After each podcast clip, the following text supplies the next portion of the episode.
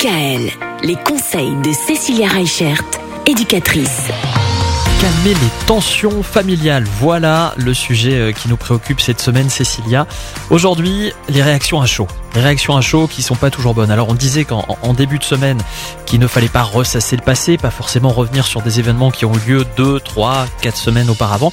Mais par contre, lorsqu'il y a un conflit, c'est bien aussi de ne pas réagir à chaud tout de suite, sur l'instant même. Oui, surtout pour les enfants, en fait, hein, quand ils sont en colère, quand ils sont en tension, ils ne sont pas en capacité, en fait, d'entendre ce qu'on a à leur dire, et du coup, ne vont pas retenir le message qu'on veut leur transmettre.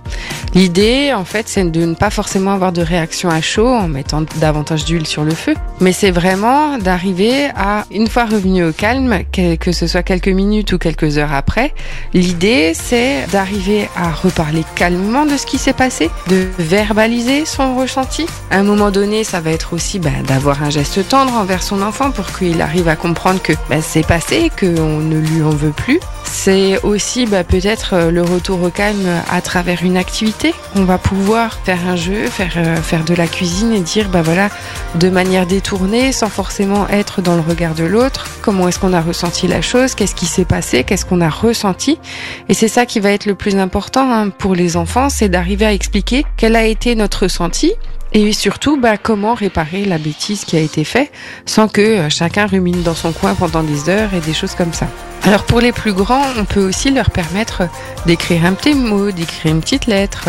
Quand ils n'arrivent pas à mettre des mots et que c'est trop difficile pour eux, ça permet à un moment donné bah, voilà, de recréer un lien parce que ben on sait bien à chaque dispute, à chaque colère, il y a un petit bout de la ficelle qui se brise. Donc du coup, euh, ça va être important de recréer du lien et de faire comprendre à son enfant que même si on est fâché, eh ben on l'aime toujours. Mais bien sûr, et sauf que parfois bah, il faut se fâcher. C'est comme ça, c'est pas mm. grave. Demain, on va reparler du moment présent. C'est tellement important de se concentrer sur le moment présent, même avec les enfants. Retrouvez l'ensemble des conseils de DKL sur notre site internet et l'ensemble des plateformes de podcast.